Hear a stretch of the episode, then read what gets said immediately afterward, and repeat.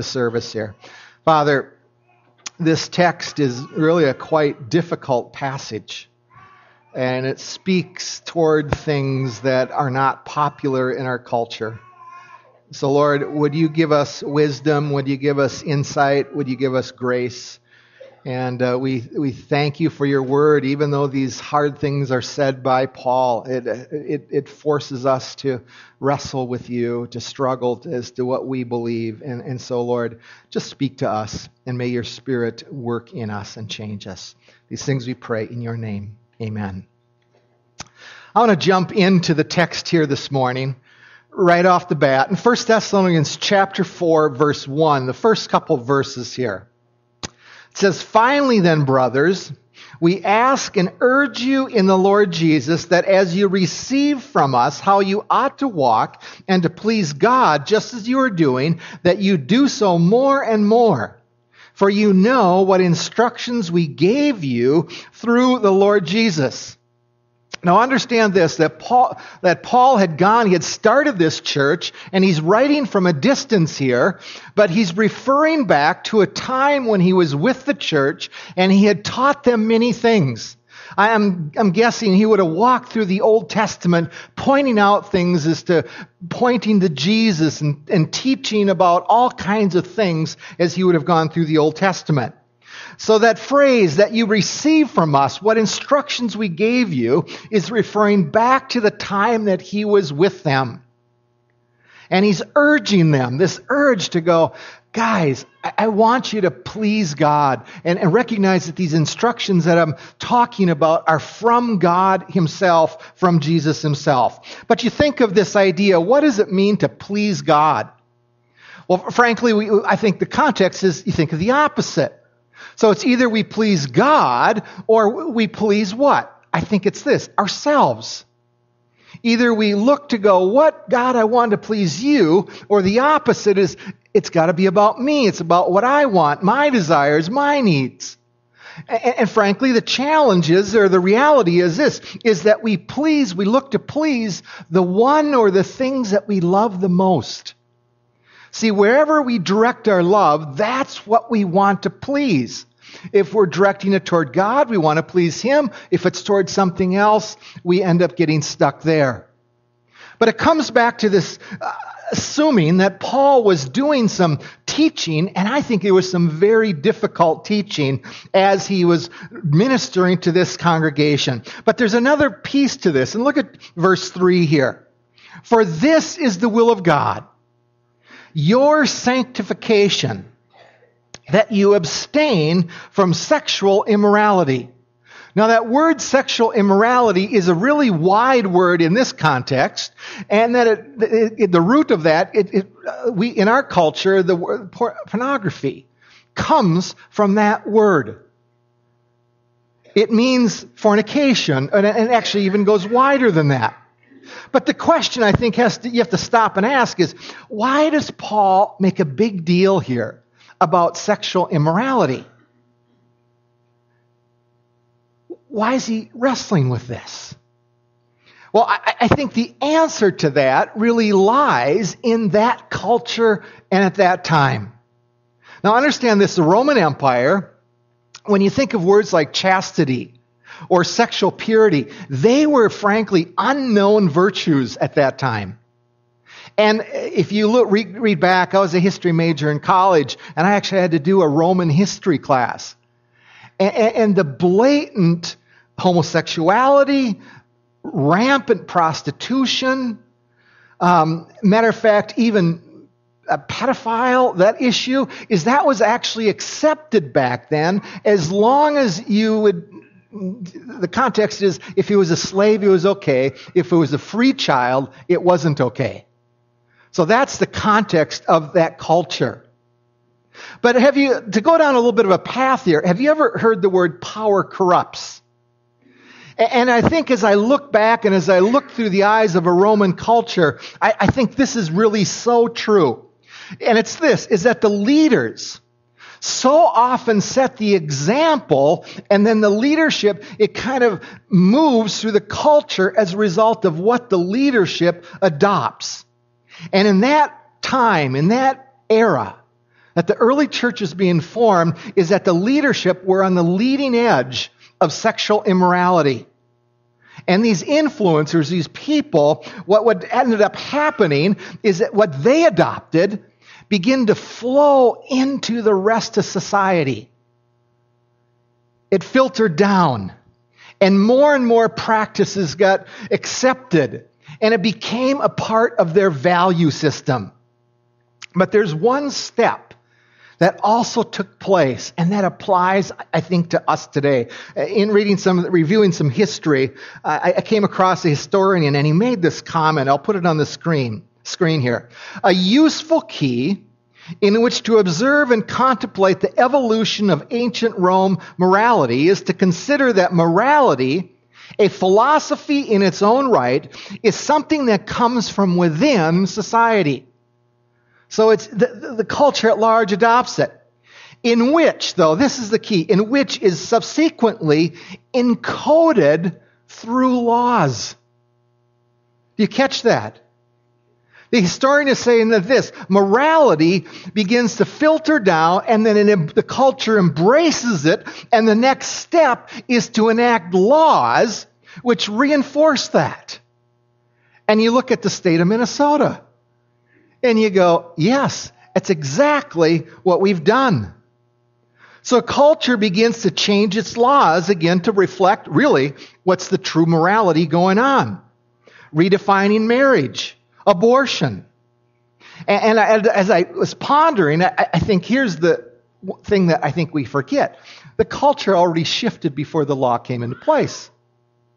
People, a large proportion of, of the culture had adopted it. But even here, history tells us with the Roman culture that it filtered, and over the course of maybe a couple hundred years, it crept in and it became the norm in that, in that arena. Now, here's another piece to it. When you see what happened to them, do you realize, though, you cannot blame it on the internet? You can't blame it on the TV. You can't blame it on the media, and it still got ingrained into their culture. And eventually, uh, it, it, actually was one of the contributing factors, history would say, in terms of the collapse of the Roman Empire. But, but in spite of that, in spite of a culture spiraling down morally, this is also true as persecution of Christianity grew, as morality cycled down, understand the stage was set where the church was birthed and it actually grew and it actually flourished and thrived. And I think we stop, we, we haven't stopped to realize that. And you realize this God is in control even when a culture spirals down like that. So can we stem the tide? I go, I don't know. But I know this God is in control. And the reality is when the culture gets darker, when it grows darker and darker, there's another truth. The church can become brighter and brighter and brighter and make greater impact even more. And that's what happened in that day. But I think there's a reason, another reason why this church was able to, even in light of this deep, dark time of sexual immorality, why it was so bright. And, number five, I said it if you're taking notes, another reason here. I said it this way churches that thrive in a broken world are rooted in the authority of God and His Word. And I think at that time, and Paul is actually speaking to it today, that it's God is the one that defines what is true. Look at verse 3 and 4, though, again. For this is the will of God. Your sanctification, that you abstain from sexual immorality. That each one of you know how to control his own body in holiness and honor, not in the passion of lust like the Gentiles who do not know God. Now, I understand where I got to go today in, in some of the application then is what does that mean for us today? Where we're to control ourselves. Our body is there for holiness. We're supposed to abstain from sexual immorality. Now, I also understand this. This is a very hard message, and it's not very popular in our culture of today as well. But let me actually point to another verse that was written years and years, hundreds of years before this play, this time, that kind of sets the stage even for where we're at today. Look at Isaiah chapter 5, verse 20. Woe to those who call evil good and good evil who put darkness for light and light for darkness, who put bitter for sweet and sweet for bitter. So here's Isaiah years and years and years ago saying this is what happens. People come along and say that which is good is now wrong and that which is wrong is now good. There's a flip that's taken place here. And think of some of the things that have flipped over in our culture. So, so let me be, just give you three lies that the world has, is now screaming out to everybody out there, and but where it's been flipped around. The first one for your notes, number one, that adultery is no big deal. We see this on the TV over and over and over again.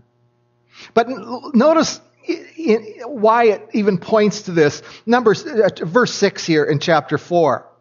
It points out that no one transgress and wrong his brother in this area because the Lord is an avenger in all these things, as we told you beforehand and solemnly warned you.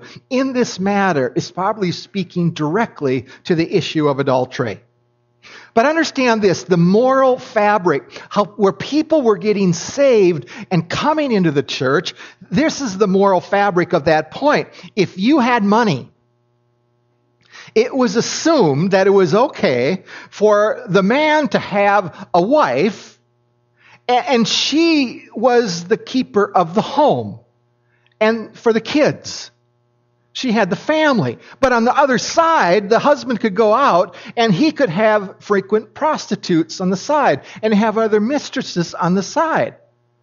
That was okay back then.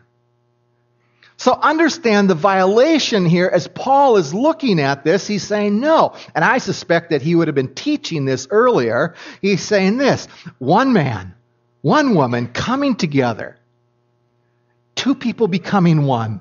It's marriage, is what God had ordained. It represents a relationship of Christ and the church. And it's defi- see, it's defining a little bit what Paul believes, but he says it's from God. So, but the likelihood, again, that there, a, there would have been a number of people that would have been a part of that early church that would have been they adopted those lifestyles and they were getting saved and the Holy Spirit was changing their lives and they were coming into the church and Paul would have taught them previously even about this issue. And I can just see him at some point when he was there, those, those months at the church, he would have sat down and opened his Bible, or scrolls, whatever it was, to Genesis 2. For this reason, a man should leave his father and mother and be united to his wife, and they shall become one. Paul would have taught them. And it would have been so contrary to the culture that they came out of. So that's, understand the context of that. But there's a second, another one, a second lie that I think we buy into as well. And on a news site, um, came across this. It was one of like a Yahoo site and some news, and, and, and this was the there was a picture of a woman and it said this: "Ready for relationship, but not marriage." And I go, okay, I'm speaking on this. What does it mean? And so I, I and this is this is a weekly magazine interview. This gal, I don't even know who she is, uh, what what actress. I didn't even write down the name. But this is what she said: I definitely want to grow old with someone, but I have a lot of trust issues with men.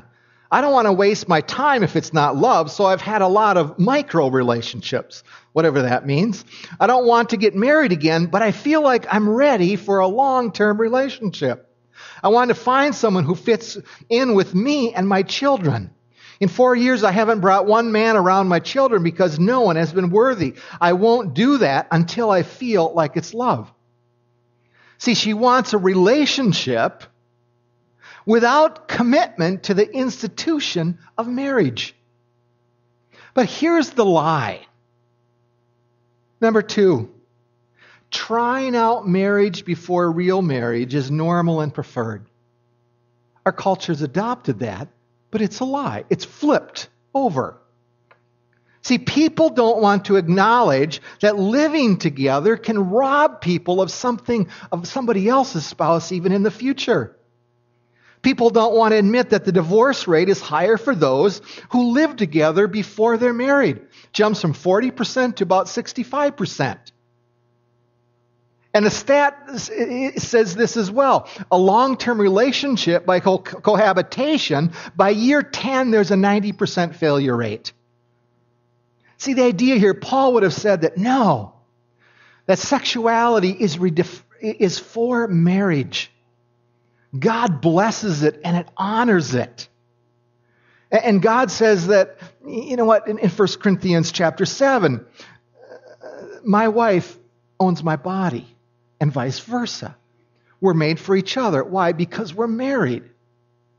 See, for the one who claims to be a follower of Christ, and you keep going down this path, guys, the term is sexual immorality. But there's a third lie as well here. And this one has been reframed actually the last couple of years. And the lie says this number three same sex relationships are okay as long as they're in a committed relationship. And frankly, many churches have bought into this issue. I, I counted up at least somewhere between eight and ten denominations right now actually would buy this lie.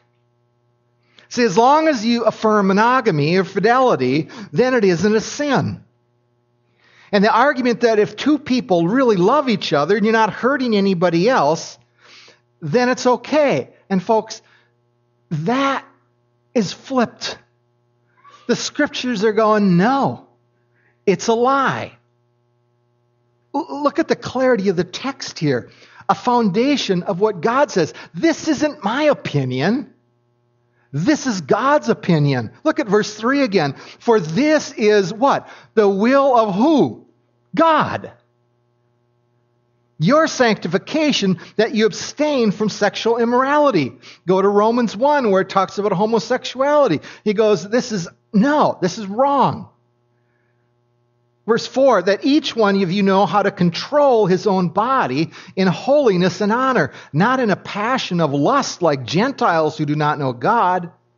Then verse 8 therefore, whoever disregards this disregards not man. So where is it from? But God, who gives his Holy Spirit to you. See, the authority on this issue is God Himself. It's the will of God. Yes, he's acknowledging here people have desires. It's true. But the desires are not pleasing to God. They're for something else. It's for selfishness. It's, it's because of our own self love. Now, I, I understand this as well there's people, many people today, matter of fact, I think the number is growing, who would look at this book and say, you know what, I don't care. I don't care what God thinks. And, and that's, that's okay. That's, they're, they're right to do that. But here's the tension. If we claim to be a follower of Christ, in order to believe that lie, a switch has to get turned on. And it's a flipping thing. The switch actually flips us. And we call evil good and good evil. And, and here's how I define it for your notes flipping the switch. I claim the right, here's flipping it, to determine what is good and what is sinful. God, what you desire does not matter. And if we want to admit it, now here's the other side of it. If we really want to admit it, we all do this at times. God, it's okay for me to yell at my wife. I'm justified. No, that, that's flipping the switch. But where does this switch come from where we decide? I, I want to show you the first time it happened. Genesis chapter 3. It's the root of where sin comes from.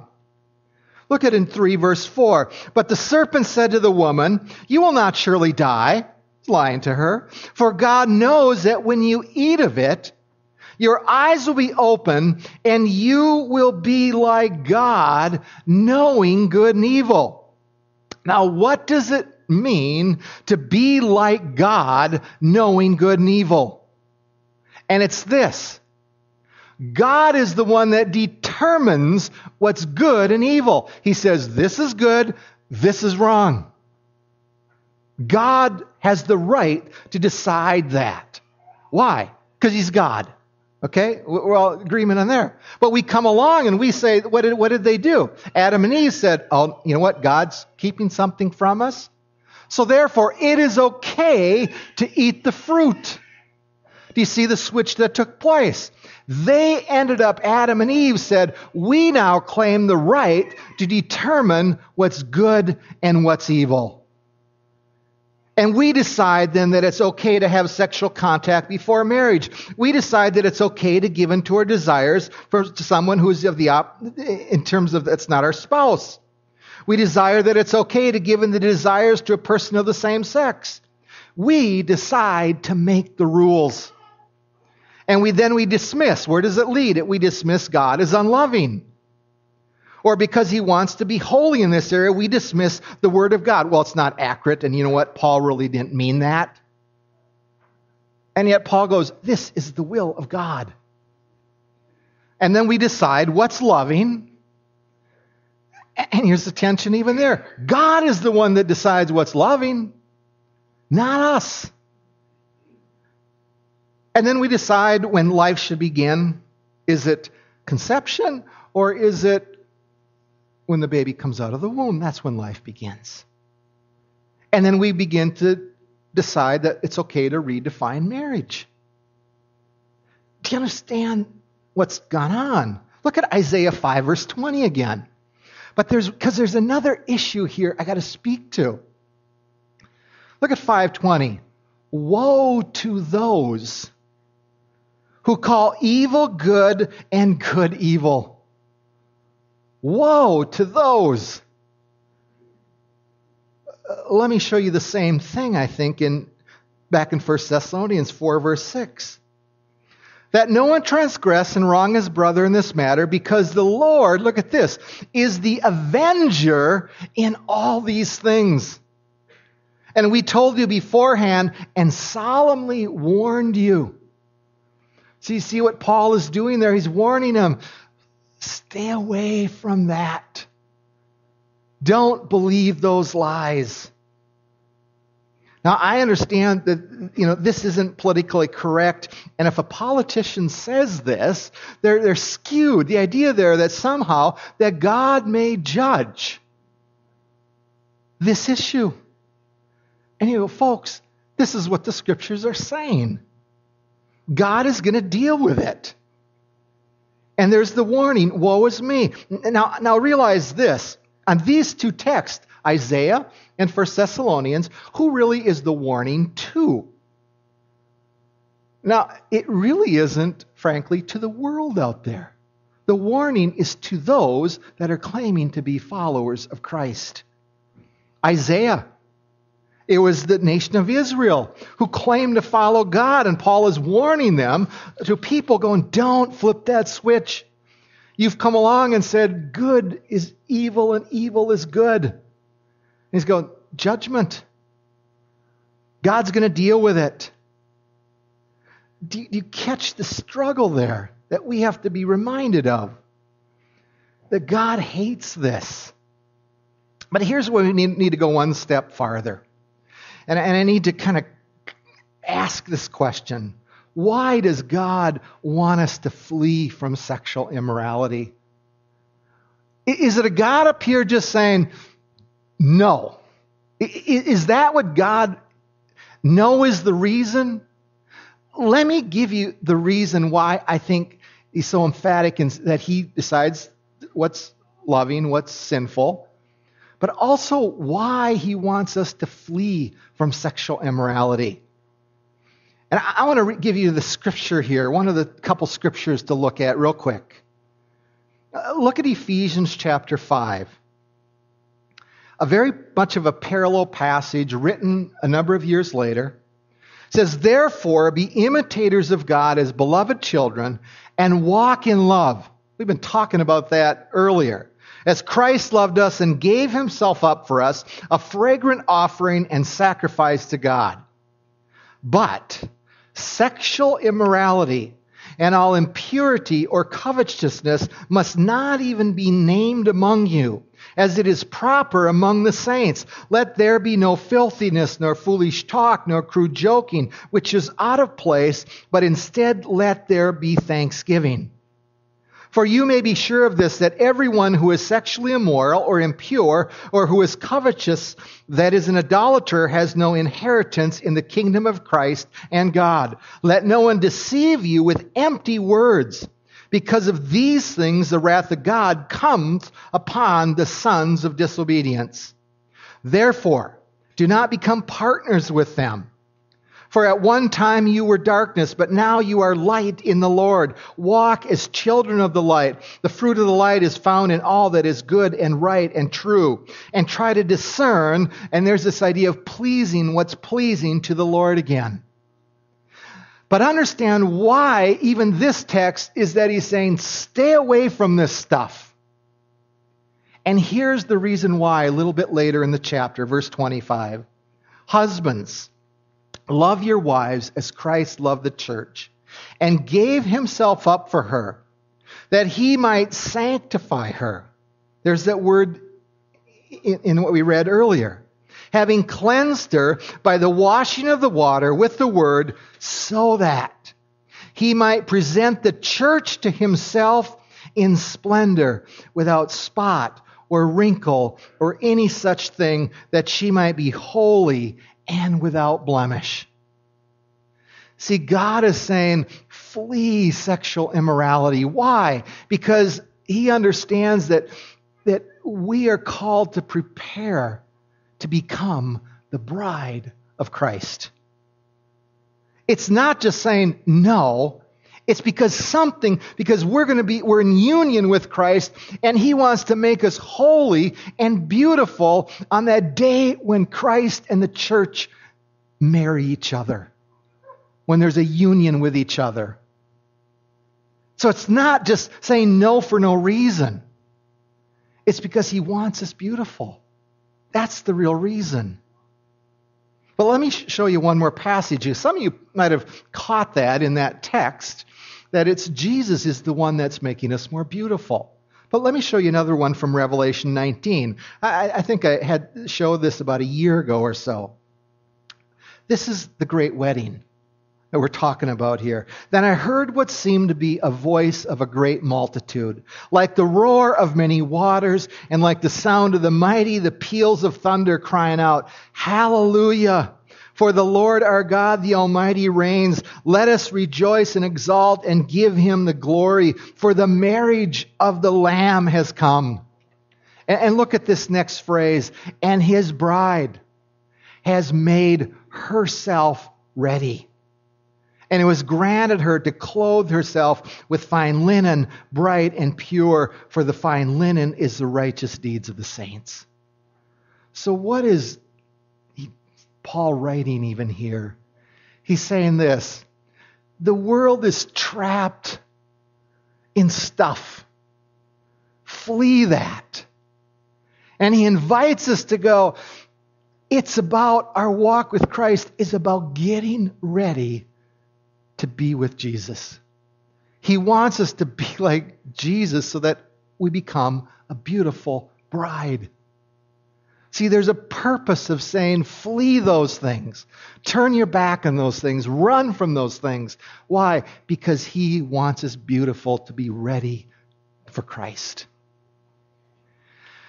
And in that, he invites us to pursue Him, turn away from this, abstain, move toward Jesus. And when we pursue Him, there's things that take place in a beautiful way. Some things like this God gives you new desires. He allows those worldly desires to fade away. And all of a sudden, you want to please not the flesh, you begin to want to please God. And it becomes easier to do that. And He wants to give freedom, and He wants to give power to walk away from those things. See, that's what He's inviting us toward. It's ironic, we got the table today. I'm going to ask the elders to come forward. And um, understand that this table represents freedom. It really does. It represents a power when Jesus was raised from the dead. He gave us the Holy Spirit, and the Holy Spirit has the ability, as we draw on the power of the Holy Spirit, we can walk and flee from that stuff. And we don't have to live that way. And in doing so, we become more beautiful. And in God's eyes, we're getting ready for the great wedding, for us to be with Christ even in the future. Father, um, today was a, a hard passage, uh, and yet, Lord, the call on that you have, the truth that you have, is that we would flee from sexual immorality. Lord, you want us to become beautiful. You, you want us to, to move in a way that is moved moving away from self-love to loving you. So Lord, as we look at our own lives, I just pray that you would work in us in so many different areas, that you would move us and help us to walk toward you, to know you more, to have new desires to love you with our heart, soul, and mind. So, Father, we thank you again for your grace and your love. And we, we give this day to you, we give this week to you, and may it be honoring to you. These things we pray in your name. Amen. If you don't know somebody around uh, that you're, where you're at, just introduce yourself and have a great week. Have a great day.